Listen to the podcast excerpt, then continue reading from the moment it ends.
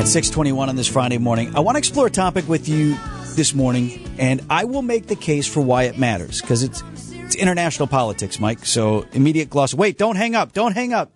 Don't hang up. This is an interesting right. one, I promise. Right, right. And I, so that's on me to try to, to bring this to you if I think it's important to make it interesting. Sometimes our eyes gloss over, things feel far away. But uh, the massive protests in Israel this week really caught my attention. It's about the passage of a law that would limit the power of the courts to overrule government action. So a check and balance, much like we have here in the United States with the courts having oversight over what lawmakers do, over what the executive branch does. I talked with Jewish Community Center's Mark Shapiro about, first of all, the protests this week. I really believe that this represents, um, if not a majority, this is not a small faction that's protesting. So I reached out to Mark again, president and CEO at the Jewish Community Center here in Milwaukee, because I'm like, what what are we looking at? Is this majority opinion or is this a loud vocal minority that is making a big deal out of something that maybe isn't a big deal. Just wanted his perspective. Mark has been to Israel many times.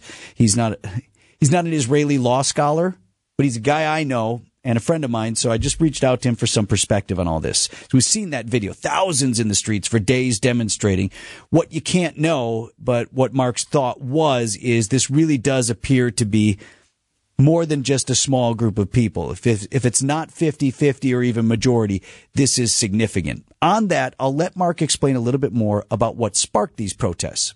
That um, a new law was being brought forward that was going to take the power away from the Supreme Court to be a counterbalance to the leadership in the Knesset. So it is giving an unbridled, unheard of amount of power to the current group in leadership in the Knesset. And in many ways, taking away what is a fundamental principle of a democracy, which is that there are checks and balances to any one leader to represent all of the people of a country instead of just the specific people who won the vote. So you heard Mark talk about the Knesset there. That would be the legislative branch in Israel. Um, some refer to it as a parliament. So it's there are parallels here between our U.S. form of democracy and republic government as a, but it's not exactly the same. So what Mark was explaining there is basically you have the, this legislative branch, and from that branch emerges the leader in Benjamin Netanyahu, and Netanyahu is seeking to limit the oversight ability of the court. So I do have some new sound from ABC News, an interview with Israeli Prime Minister Benjamin Netanyahu. We have to uh, bring back Israeli democracy in line with what is common to all democracies. The essence of democracy is the balance between the will of the majority and the rights of the minority.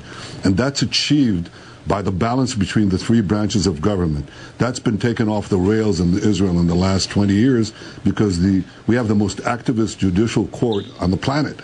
So interesting. Two things to take away from there. One, he's complaining about activist courts, which is a conversation that we continue to have right here in Wisconsin and across the country.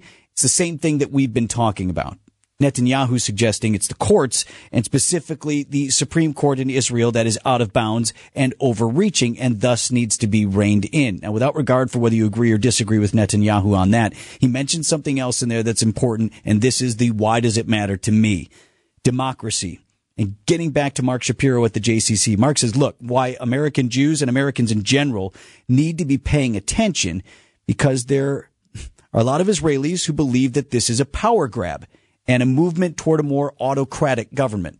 I think it's important as an American to believe that there is a democracy in the Middle East. We are, as a country, dramatically impacted by countries that do not have a democracy. Yeah, as is the world. So Mike, I don't profess to be learned enough in Israeli politics to offer you a take on what should happen here. I tried to lay out both sides of the argument.